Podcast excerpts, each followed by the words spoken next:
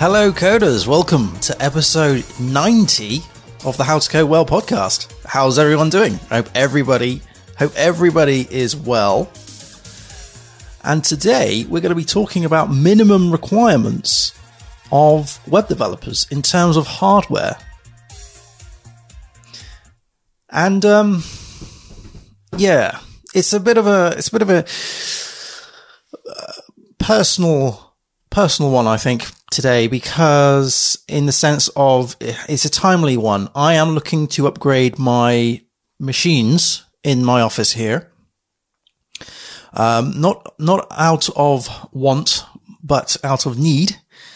And it got me thinking, it got me thinking, what are the minimum requirements, uh, for, um, for someone who wants to become a web developer? What, what should they expect?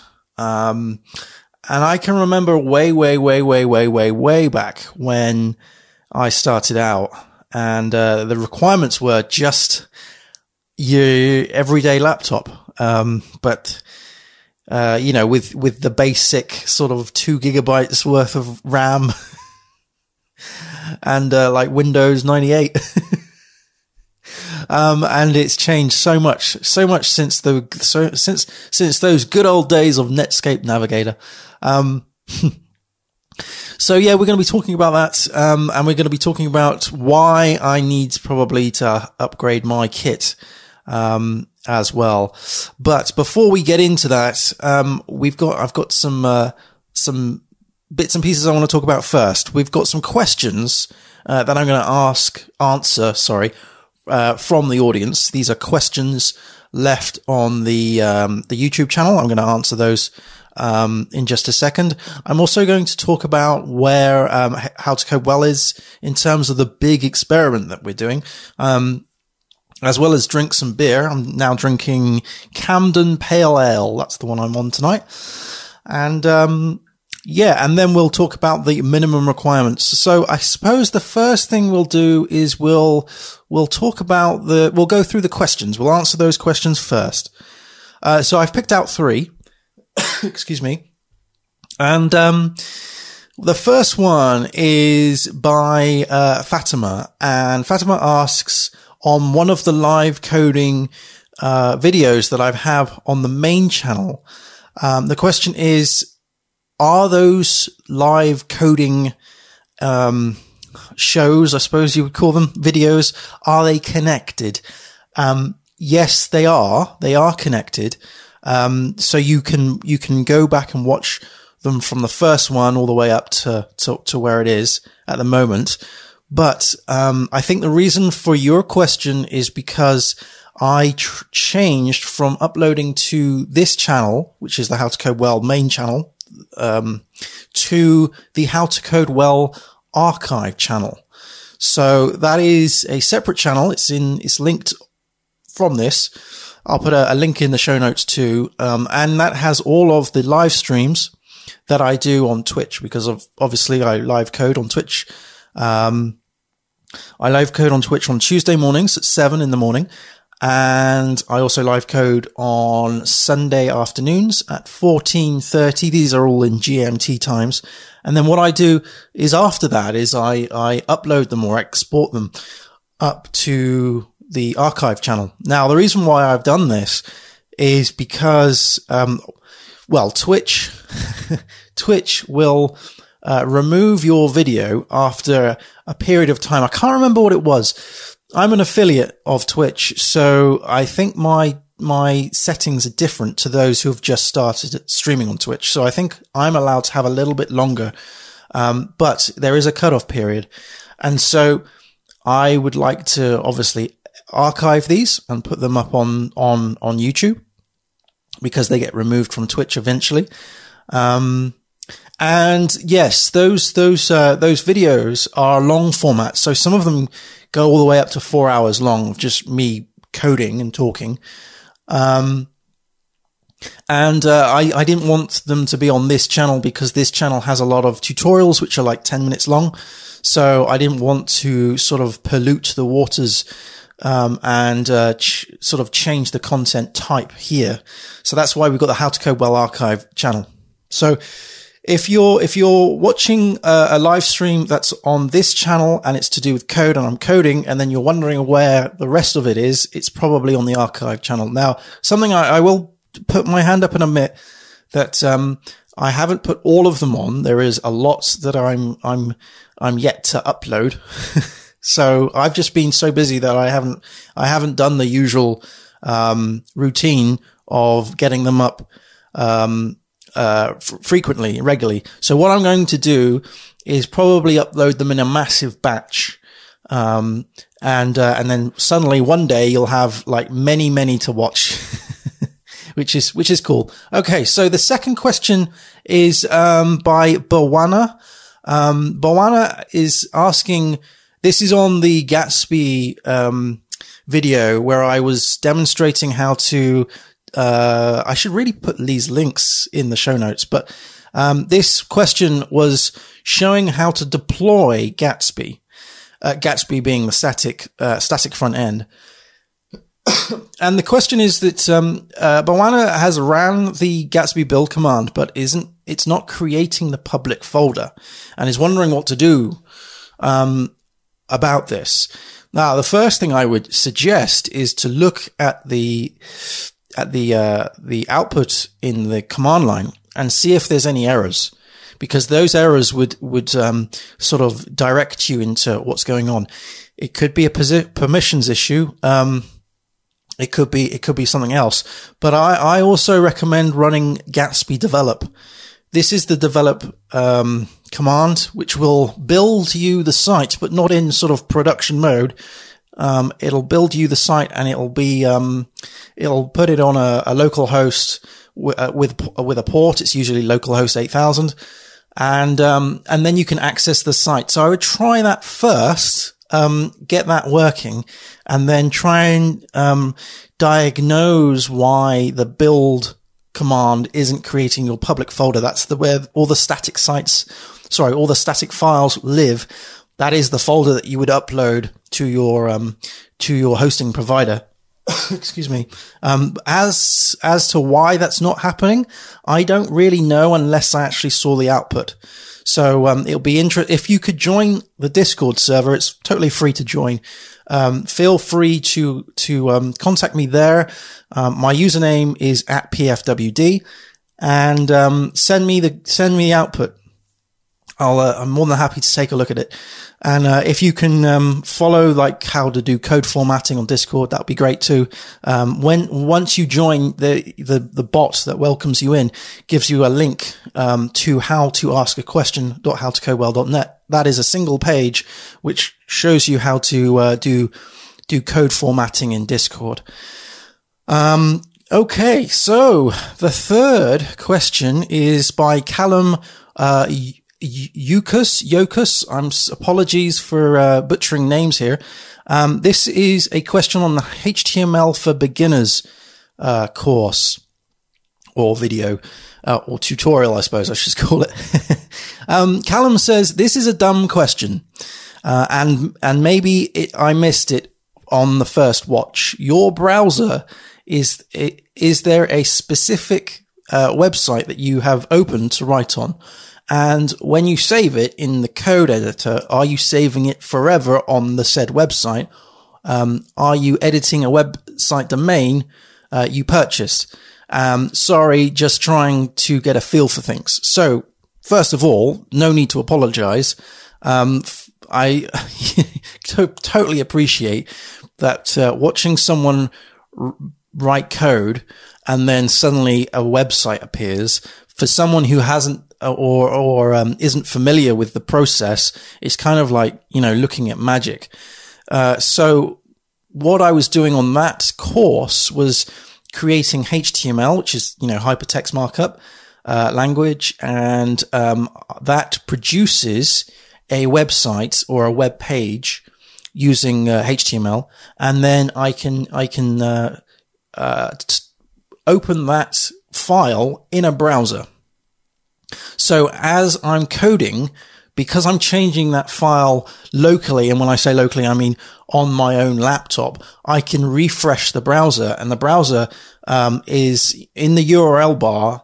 the URL bar is um, just a a file path. I shouldn't say just. It's a file path in the URL bar, um, and that file path goes is is pointed to a HTML file, the HTML file that I'm editing on the fly. Um, so it's not, it, it isn't on the web. It's totally local. Um, but I do appreciate that, that, that it does look a bit odd. Um, so editing a file and then pressing refresh and then suddenly it appears. So the, with the HTML for beginners course, there is no, obviously there's no PHP, there's no, there's no, um, server side stuff. It is just building a static uh, HTML file and then pointing the URL in the address bar and in your browser to that file and then just pressing refresh whenever I'd make a change. Um, and uh, that is that is kind of like that's the that's the easiest way of creating and testing out HTML. To be fair, you don't need to have um, uh, you know a web hosting to create a website um, if you if you're just doing it locally. You know. so that's how I built that course. That's how I built that course. No need to apologize. It's not a stupid question. Um, it's a genuine question. And, um, uh, it, it, it all boils down to that URL bar. And you can, and in fact, what you could do is you could create a HTML file and then you could drag that file from your, um, uh, file explorer or or your finder or wherever whatever your operating system you're using you could drag drag that file from your desktop and plonk it into your um, into the browser and then that browser will read that file it's much like when you drag and drop a image file into a browser and the, the browser will read that as a JPEG. Um, so yeah, that's what I was doing. Excuse me. Um, okay, so how to code well news. Let's talk about that. Because I have a challenge, a challenge that I'm doing, and I've set myself this challenge um, about two weeks ago. It finishes um, it finishes uh, on Sunday, apparently. this is the experiment. This is the How to Code Well experiment. Um, this is the front end, um, which is currently in Gatsby, which is a you know a JavaScript uh, static site builder uh, that uses React, and um, the challenge was to bring it all into Symfony. So, I mean, I won't go into the, to, to the whys and the wheres but because I've, I've discussed that in my, in the, in episode 89, uh, technical regret. Um, but, uh, yeah, by Sunday, I want to have the site to be at the same level, if not better than the current site that's live, or at least the current site that's on the beta, beta server. Um, so I'll give you some insights as to where that's going because Sunday is my cutoff point. What happens on Sunday is that I want to, on the stream, I want to run all the Cypress tests. I want to uh, run all the unit tests. I want to run PHP Stan at the highest level. I want to run all of the CMS acceptance tests and they all must pass. and that will be my, that will be my proof that uh, what I've done is correct. Um, and it's I've I've noted down certain pros and cons of going from a static site to a um, to to to a dynamic site written in Symfony, There are some pros and there are some cons. Um, some unexpected cons. I should I should also say. So I'll be discussing those probably next week. Uh, once I once I once I actually do all this. So Saturday is going to be very busy, very very busy. I think because I did plot out. Uh, sort of a, a, a weekly a, plan for this week, and I've been I've been um, I do this in the evenings, um, and whenever I stream. So Tuesday mornings, and the evenings as well as the weekend. So it's not like I can just sit down and just do this. Um, I mean, otherwise this would have all been done already. I'm a contractor. So, um, you know, during the day, I'm working for other people. So I can't do any of this during the day. That's what I'm trying to say.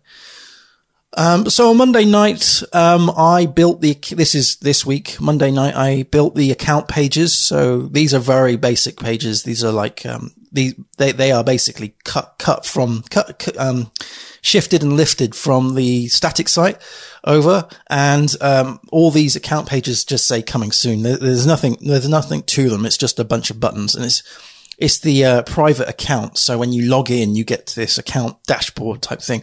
And there's a lot of sort of, well, there's, a, there's, there's a couple of widgets on this dashboard that just say coming soon. So that wasn't, that wasn't a massive thing to do. Um, I also built the programming resources on the blog, on the blog index page. So this is a list of, um, programming books that I can, that I recommend. Um, this is a sort of a not a list. It's it's a grid. It's a grid of um, six books on the on the blog index page. Tuesday night, I wrote some tests for um, recent blog posts. Tests are written in Cypress in, in this um, instance. Um, I did the recent posts on the blog page. So when you go to a blog page, it then gives you a um, sort of it offers you. Uh, f- I think it was four additional blog posts, you know, the, the in chronological order. Uh, so they will always be the same four, the four most recent. Um, and then, and then I ran out of time. and then I ran out of time. I was supposed to do, um, the forgotten password, uh, write a test for the forgotten password. And I was supposed to actually build that functionality as well on Tuesday night, but I just didn't get around to it. Wednesday night, I didn't get around to any of it. Um, I was supposed to fix the live embedded Twitch uh, stream. That's not working. I didn't do that. I didn't have time. Um, I was supposed to write a test for that as well. And I was supposed to build the coming soon pages and write a test for those. And I just, I just didn't have, I didn't have time. I was working, uh, Wednesday evening and Thursday night. Thursday night, same deal. Well, I'm, I'm doing this podcast. So you know, I can't actually do any work right now, obviously. Uh, but I was supposed to, Thursday night, I was supposed to, um, fix up the course descriptions. I think there's just a call there to, to um, I'm, I'm just pulling the wrong, uh, data in, I think. Um, and I was supposed to fix some margins, um, on the actual design. Certainly don't have any time for that tonight. And then Friday night, I was supposed to, I'm supposed to fix the, uh, code notes issue and, uh, fix the Prism.js um, JavaScript stuff. And then uh, Saturday I had free because I wanted a day off. And then Sunday I was supposed to, I'm supposed to do all the, run all the tests and verify everything. So there's a lot that I have to do. there's a lot that I still have to do. Um, I'm, I'm way behind, but I still want, uh, Sunday to be the cutoff. I still want to be the Sunday to be the cutoff. So hopefully when I stream on Twitch on Sunday, um, I can say that all of this is done and we can run all the tests and fix. I mean, I don't, I'm not expecting these tests to all pass on the first instance. I'm expecting me to fix these, find these issues and fix these, fix issues. So I'm kind of seeing Sunday as a bit of a working day as well. Um, also. So yeah, that's where that's that is. Uh, let's now talk about the minimum requirements. So the minimum requirements of a web developer in terms of hardware.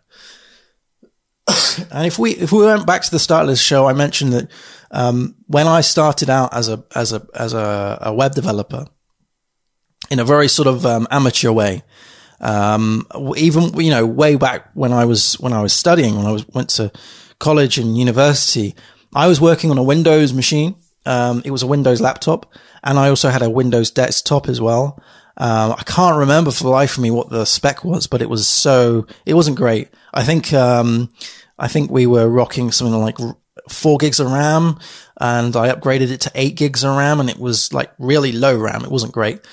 Um, CPU was very small, and I I remember upgrading from four to eight gigs, thinking that was that would be it. That was all I would need for web development. Eight gigs of RAM. I wouldn't need anything else.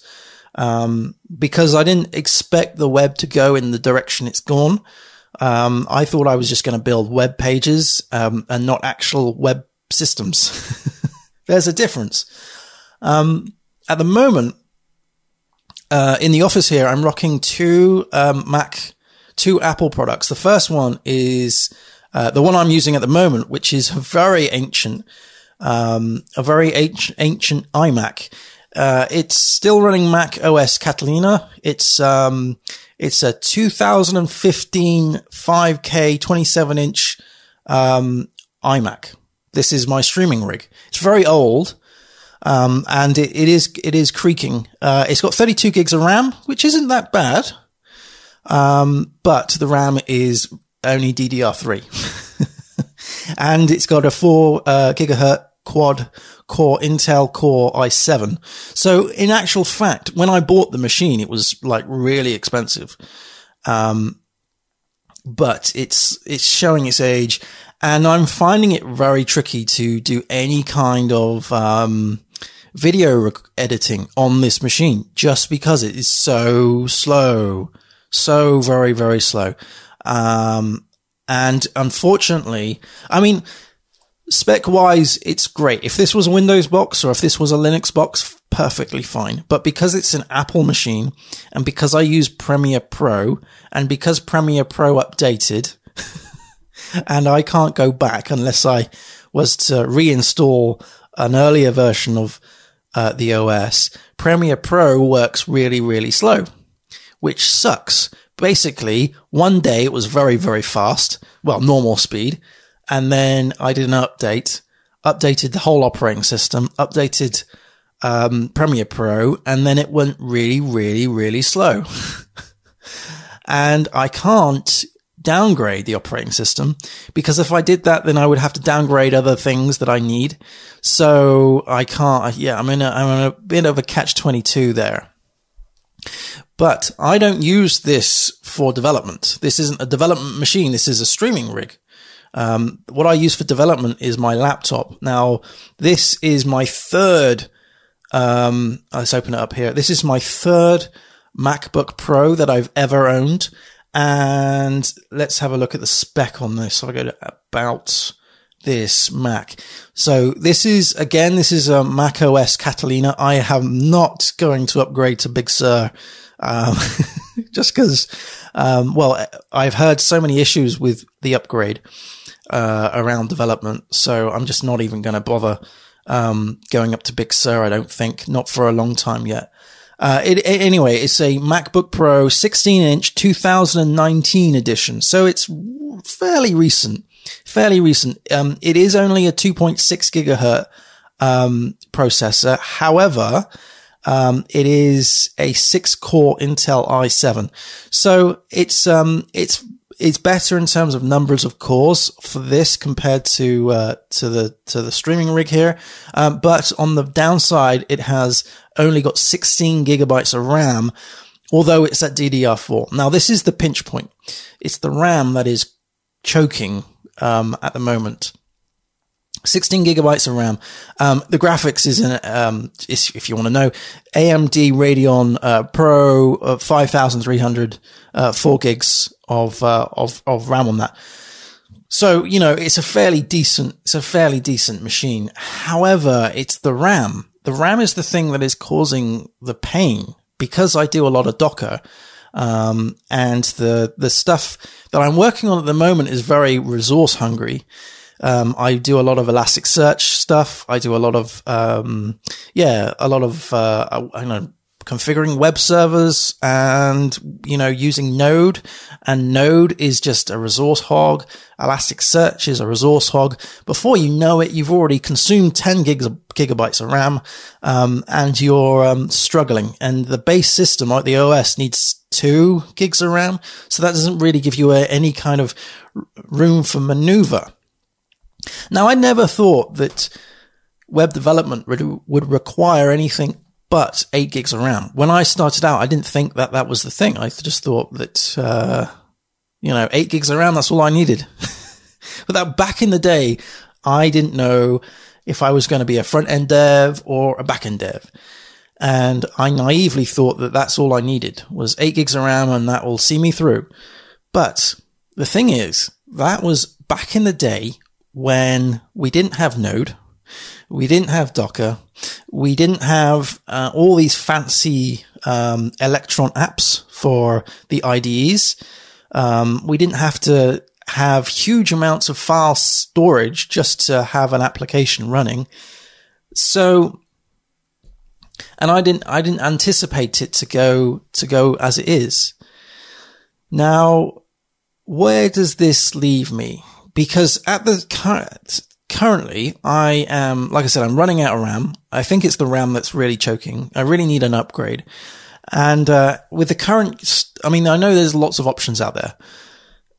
lots of, I mean, it's not, it's not to a point where I can't work on it. I can certainly work on it, definitely. I mean, if I couldn't work on it, I would get another one straight away because it's a tool. I need it. Um, but I can, I can sort of smell in the wind that in the next sort of six months, something is going to be needed. A, replacement is going to be required. But right now it's perfectly fine. Um, so if I was to get something now, it would be definitely for a, an investment. Um, rather than a, a quick requirement, if that, if that makes sense. Um, so yeah, I mean, where do I go? I decided to go with Apple, um, and this was this was the jump. Um, I the decision I made to go to Apple was because at the time I was building Apple um, mobile apps, and I was working for. Um, I was a. I it was it was when I started going freelance. Uh, I decided to buy myself my first uh, laptop, my MacBook Pro, as a freelancer, and um, that was great. And then uh, I had I had that for several years, and then the MacBook Pro died, so I had to buy another one. At the time, I was still bu- I was still uh, building iOS apps, so I needed to have a MacBook. You can't build iOS apps using iOS uh, without Apple, without Xcode. So that was a no brainer. I had to have a Mac. Um, and then, and then, uh, you know, I started doing live streams and I decided to get myself an iMac, you know, not just work on through a laptop. Um, I thought also that would be a, a, safety thing as well, just in case one died, I could then, you know, work on the next, the other machine. And because they were both compatible using the same sort of accounts and everything, it would be fine. And, uh, using AirDrop, perfect. It's great. Um, but then the, as the years went on, I did, I, I did less and less mobile apps, did less and less mobile apps and more sort of, um, yeah, more web systems, web applications. Uh, I'm always in the command line, always in bash, uh, or iterm or something like that. Um, and, uh, my need, my reliance on Apple has, uh, has, has slowly, uh, faded. he says, with an iPhone and an Apple Watch. But in terms of my development, during my day to day development, the requirement of needing Xcode is non existent. So really, to be fair, I could just get a Linux uh, laptop and, and use that. Um, which is kind of a bit of a scary prospect because I, I mean, I, I have used Linux dedic- dedicated for a long time. I was, um, one of the positions I had was uh, working for an agency, um, for four years. And, um, we were all on, uh, Linux Mint, all on a, a window, on, on a Dell laptop. That was great. That was, that was, that was fine. That was great. So I, I'm, I'm totally confident and happy to be working in Linux um, day in and day out. My only concern is moving away from the Apple ecosystem. Um, because there is so much reliance there, especially with things like uh, time machine backups and um, synchronizing things from one machine to the next. Um, also, the, the I think Apple has it down in terms of just the I/O. You know, it's USB C ports. It's so so so deliciously easy to to, to use. It's great. And I've got like external monitors that feed off of this thing and it's great. Uh, so I'm a little bit sort of, um, cautious about jumping to a fully Linux ship. Also, as I mentioned earlier, um, the beauty of having both the MacBook Pro and the iMac means that I, if, if one of them was to die, I could just use the other one. um, without without much fuss. The trouble is they are so expensive. they are so so so expensive. Um, you end up having to, you end up paying a huge Apple tax. I was looking on the System 76 website just earlier on today, and I was looking at their, um, their laptops, and my word, you can spec them out and just, and pay, pay a fraction of what I paid for this iMac here. Uh, so, so from a financial point of view, it makes sense. And that also means that, that the argument of requiring two kind of goes out the window a bit because, you know, you could just replace the iMac with a, some form of small little Linux server, um, perhaps with a, just a dedicated screen. Um, so yeah, I don't know. I'm not sure where I'm, what I'm going to do, but something will need to happen in the next six months, I think, um, as a replacement for my development machine. Because, and I can't believe I'm saying this, 16 gigabytes of RAM just doesn't cut it. It just doesn't cut it for web development. And I cannot believe I'm saying that. 16 gigs of RAM, DDR, is it four I'm on? Just doesn't cut it anymore, which is weird. It's weird to say that. really is mind blowing to say that in order to build a web system, because I can't say I build websites anymore. It's mostly systems um, on the web, and that's how that and that and that's a change of the times, right? So you know when you're building something that requires Node, or when you're building something that requires you know a level of Docker where you've got many containers, and you've got like even uh, external resources and stuff like that. You're, you're building less of a single isolated application and more of a system, an actual ecosystem that you're, you're building. And that takes huge amounts of resource. I mean, Elasticsearch is such a hungry, hungry, hungry hippo. And, um, a node. I mean, uh, I mean, I, I didn't even realize how much space Node was taking. And for some of the projects that I've got here, right, um, we we would I would use Node just to create the your um, the the npm install, and that would just be installing the the Node modules. That would be installing the Node modules. Sorry, I think that was a firework that just went out off outside. That that would be installing Node uh, the Node modules stuff and doing some Webpack bits and pieces, and then um, mounting that into the uh, the your uh, your web application, your web system, your web application, your website, um, and then that would be it. You wouldn't actually have Node in your PHP site. You would have it as a sidecar container just to do all the JavaScript sort of uh, minification, uglification, and compression, and then that would the artifact from that would just go into your um, your your uh, your system, your web, your website. So you're not actually using, you're using sort of Docker like build tools.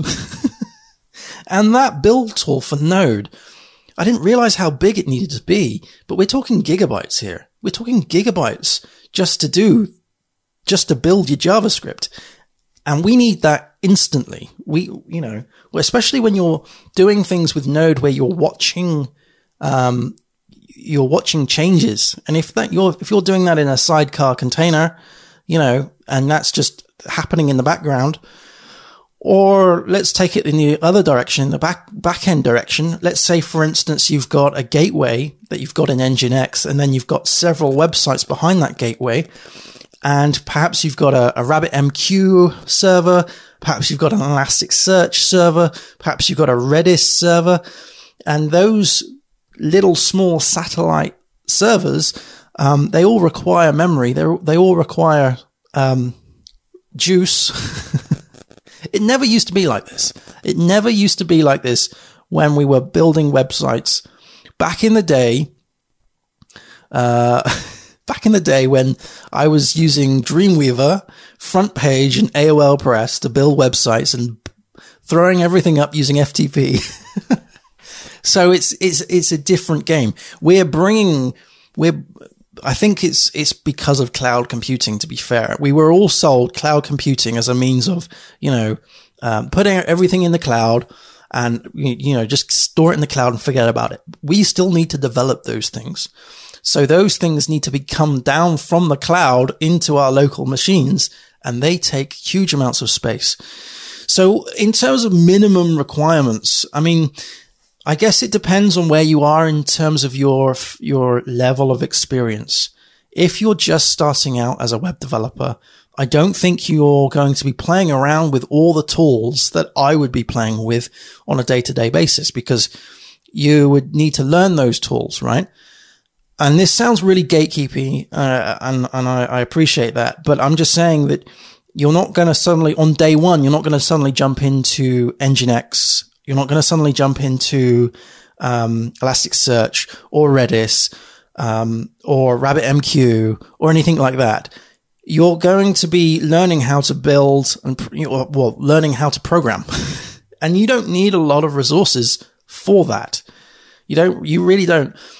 Um, the the place where um, the ha- has been hit the hardest, I think, is the front end, because now we're saying to people that in order to build a website in the front end, let's just say a, a, static a static site. In order to build a static site, these days you need to install a static site generator such as Gatsby, which requires Node, which is gigabytes worth in terms of Docker. So, and that's, and not that I would ever recommend anybody to start learning Gatsby as the first thing they learn. Um, I think one needs to learn how to write HTML, which is just a couple of kilobytes worth of a file. Um, so you see what I mean? It's like the growth in terms of the resources just suddenly grows, suddenly grows. It's like, okay, now I learned, uh, HTML and now I've learned vanilla JavaScript. So let's go and build build something on a framework such as React or Vue. Okay. Right. So now I need to learn Node, as in, you know, I need to learn um, NPM, sorry, um, pull all the dependencies in. It never used to be like that. it never used to be. Uh, uh, you, you, I never had to build a. I never, when I started out, I never had to install anything in order to get something to run right? I could just write a HTML file and there you go. I would write a, a, JavaScript file, I would write a CSS file, and there you go. And if I was running a LAMP stack, then I would just, you know, have some PHP running in the probably the same file because that was what we used to do back in the day. Um, and set and forget it. But now it's, it's so different. It's like, you know, in order for you to even consider doing using JavaScript, you need to learn NPM. you need to learn how to pull things in, which means you need to learn the command line, which means I think the front end has changed so drastically because the back end, when you, when you're dealing with say PHP or Python, um, you would just become naturally familiar with the command line because you would be running these on the server and at some point you would have to learn the command line because you just would have to because you would have to run certain things on the server. Um, there was there's only so much you can get away with until you have to SSH into a, a box and uh, tinker with with things. But the front end devs never really had to do any of that. It was all sort of like, oh, you know, we're just going to do some JavaScript, some CSS, and some HTML. You know, we're going to throw in some graphics. I make it all sound really simple. It, it, this front end work is certainly not that simple. um, but they were the front end devs weren't really um, playing around with with uh, command line stuff. They didn't need to, uh, if they, if they needed to install something, they would download jQuery or, um, the earlier versions of, of Bootstrap and embed the files or even use a CDN. um, and then, and then, then it will change. npm came along and you needed to use npm and now um, before anybody starts any project now it's kind of like you know right what dependencies do i need to install? What framework do i need to install? Um, we, you didn't you didn't really have any of that back in the day in the front end. Um, you know, I can remember the back end being problematic downloading stuff from, uh, you know, PHP extensions and stuff. But even back then, there was a, a big disconnect from, uh, your local machine and the actual, uh, server that you were deploying to. There was a, a big, big disconnect, um, with that. And sometime, I mean, we got to a point where I would, I would perhaps virtualize the one of a server that kind of looked like or felt like um, or was configured to be slightly identical to um, like a testing server maybe and i would use uh, vm uh, vmware that's what i used as well as virtualbox um, to do some testing before it went up um, so that was a bit of a res- that was my first sort of um, my first experience into resource hungry applications because obviously when you're using a virtual machine you have to allocate the resources up front. Um, and so my um, my my four gigabytes worth of RAM back in the day suddenly got consumed. So you know that was when the eight gigs came in. I was like, yay! I can create some virtual machines. You know, happy days, happy happy days. Um, but now with, you know, I've turned my back on virtualization. It's all, it's all Docker now. Um, um, I haven't done any virtualized, I haven't used a virtual machine in years. But now with Docker, I mean, I know Docker is nice and lightweight, but then you start piling on the uh, containers and the images, and before you know it, I mean, I ran today, in fact, just because I was getting fed up with my machine, just getting sluggish. I ran docker system prune hyphen a and I cleared 19 gigabytes worth of unused Docker objects. oh, God. And it was still complaining after that. So what I'm saying is that the, the requirements are, have grown so, so fast. And I don't think anyone really is talking about it. Um, and I don't really know where things are going to go because I guess I'm still back in the old school where I think that, you know, websites should be really s- slim and, and uh, lean and quick. Um, but it just seems like, and, and I mean, you need that, right? You need, your websites need to be slim, um, small, lean and quick, sure. Um, b- but I'm kind of also thinking that maybe the build tools need to be that too, you know, so you're um, building your, your Docker images needs your build tools, your uh, Xdebugs, your uh, PHPStans, your all of those things need to be nice and lightweight too.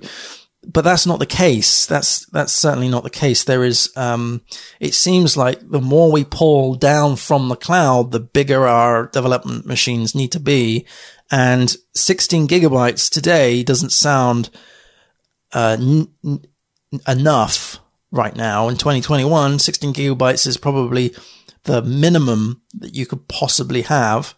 Um, so I think, uh, you know, eight gigabytes is gone. 16 gigabytes is probably the bare minimum. I'm going to be looking to upgrade. So at least 32. And then the next jump is 64. And before you know it, you're now, you're, you're, you're heading for over 100 gigabytes worth of storage.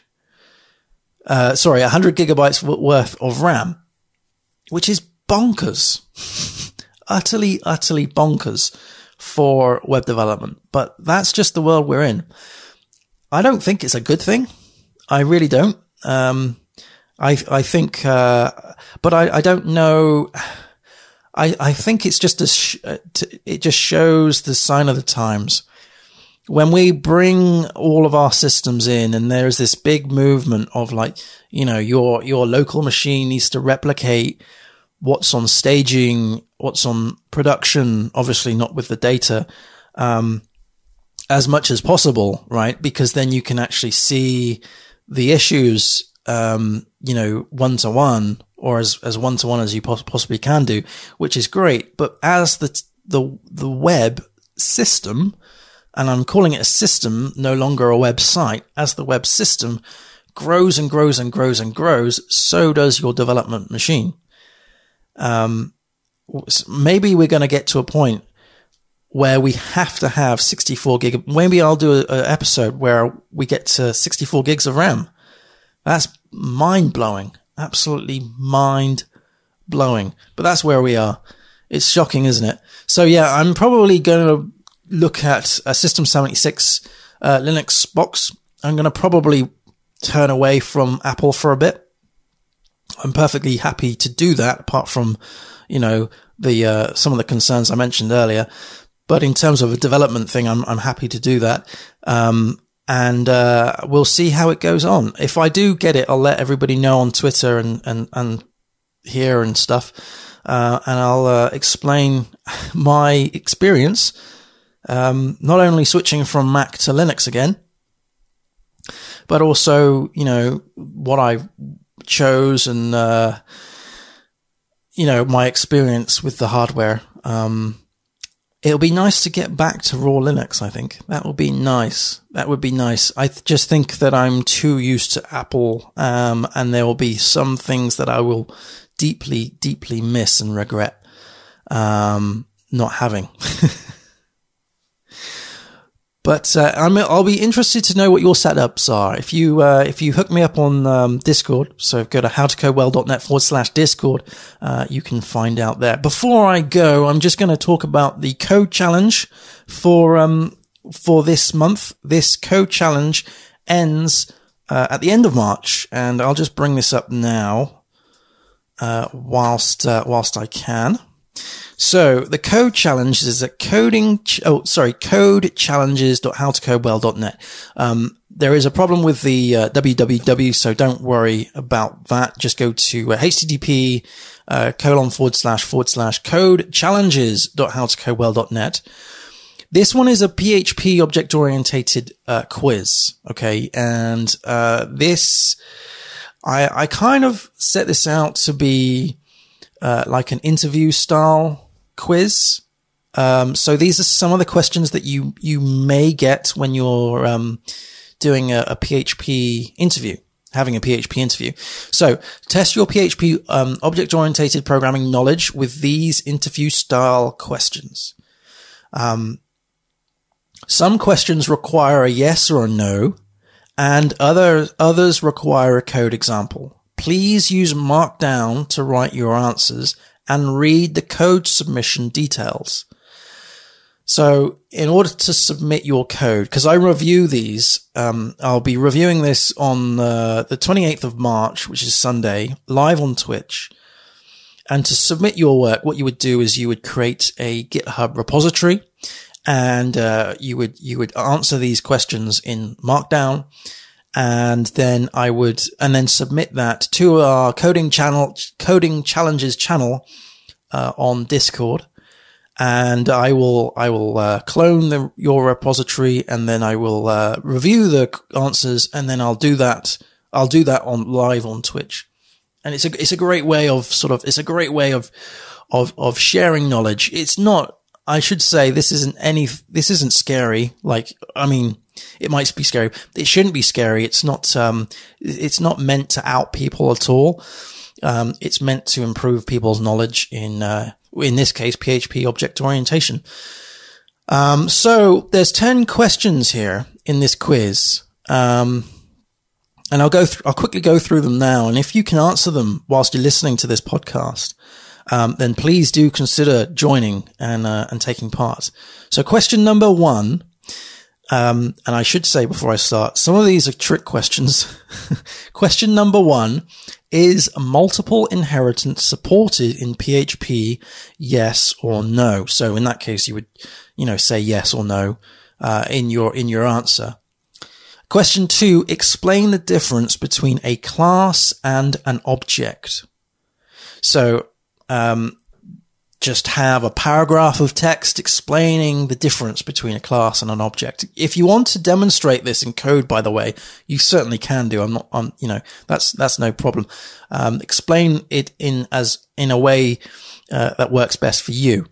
So question three is demonstrate the singleton pattern. So this is a requirement of code. So please create some code that explains and demonstrates the difference between, sorry, uh, that demonstrates the singleton pattern. And then question four is explain why the singleton pattern is sometimes considered an, an, huh, considered an anti-pattern. I can't say that. Maybe I've had too much beer. Explain why the singleton pattern is sometimes considered an anti-pattern. That's question number four. Question number five is explain what a I'll start that again. Explain what an abstract class is. That's number five. Explain what an abstract class is. Question number six. Can an abstract class extend another abstract class? Yes or no? Question number seven is, can a PHP interface extend another interface? Yes or no? Question eight, how many interfaces can a PHP class implement? Uh, question number nine is explain when you would use an interface instead of an abstract class. And lastly, but not least, question number 10, explain the output of the following code. Now I'm going to explain this code here. Um, it's always difficult when you're explaining code, when you're, when you're talking through the lines of code. Um, it's going to be especially difficult over the podcast, but I'll give it, I'll give it a shot. So what I would like you to do is explain the output of this code. So we've got a final class. It's a base class, final class, base class. In this base class, there is a public function called test. And this public function in this final base class returns a string. And this string has the value base class colon colon test parentheses called. Okay. So that returns that string there. And then underneath this, we have another class, which is called child class. Now, child class extends the final base class. And then, and, and it's completely empty. It doesn't have anything in there. It's just a class, which is, you know, a child class, which extends that final base class. Under that, we have um, the the the global scope code. So this is um, obj. This is the va- variable obj is equal to a new instantiation of the child class. Okay, so obj equals new child class. Underneath that, we have a variable called output. And that output, the, the, that variable is assigned the value of obj arrow test. So it's calling the test function from the child class, which extends the final base class, which has the public function test. Now remembering this will return a string, which is base class colon colon test parentheses called. And after we've called that test function and we've assigned that to the variable output, we are then echoing out output. So my question is, can you explain the output of the following code? Right? Can you explain the following code? What is output there? What, what, what are you echoing out? Now remember, I mentioned that some of these are trick questions. um, so yeah, if you could explain that, but maybe if you want to, you can demonstrate that too. Uh, that would be great. That would be great. So they're, they're the 10 questions. And I, like I said, I'm going to review this, all the submissions, uh, on Twitch on the 28th of March. Um, it's, will be happening at 1430 GMT. Um, and I'll, uh, I'll, between now and then, I'll keep, uh, r- reminding everyone about this, uh, PHP OOP quiz. It is at code, uh, codechallenges.howtocodewell.net. Um, go there and you can see that challenge Um, and you can also see the previous challenges as well. So if I went to the one beforehand, we had our PHP CLI one-liners, um, and we had uh, a submission uh, there, which was really, really, really good. Um, all of these videos will be going up um, shortly. I mentioned at the start of this show that uh, there's a backlog that I've got to work through, but um, once I do the review live on Twitch, what I do is I export the video, upload it to YouTube to the archive channel, and then I embed it on the website. Um, and I also link to your GitHub profile um, in the in in the challenge page, which means that if you wanted to, you could use this as a means of uh, portfolio.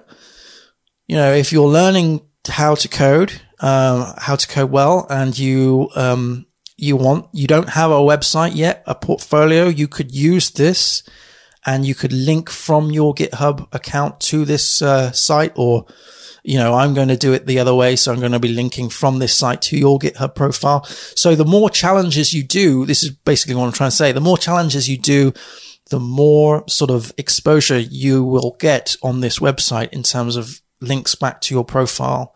Um, and also you can use this in your, um, in your CV. If you are literally just starting out, um, uh, and you're learning to code and, uh, you want something on your CV, you can certainly use this.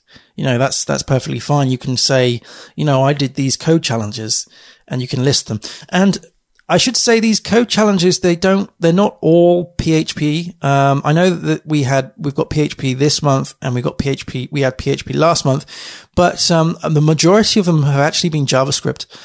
Um, so we, we created some JavaScript games last year and I might be doing that again this year. I don't know. Uh, but we've also done some Python work as well. We've even done regex as well. So it's a, it's quite random every month. But um, I'm I'm thinking about maybe using the uh, the quiz style stuff for the next few months because I wouldn't mind doing this sort of style of of quiz, but in different types of programming languages. So we could have a JavaScript quiz, we could have a HTML quiz. Um, this is slightly different to the other uh, challenges where the challenges were go and build something um, and then I'll review your code after you've built it. This is more, uh, this is more challenging your theory knowledge in of, or your knowledge of, uh, of a particular programming concept. In this case, it would be object oriented programming. But anyway, that's all I've got for tonight. Thank you ever so much, everybody, for uh, watching on the YouTubes and listening on the podcasts.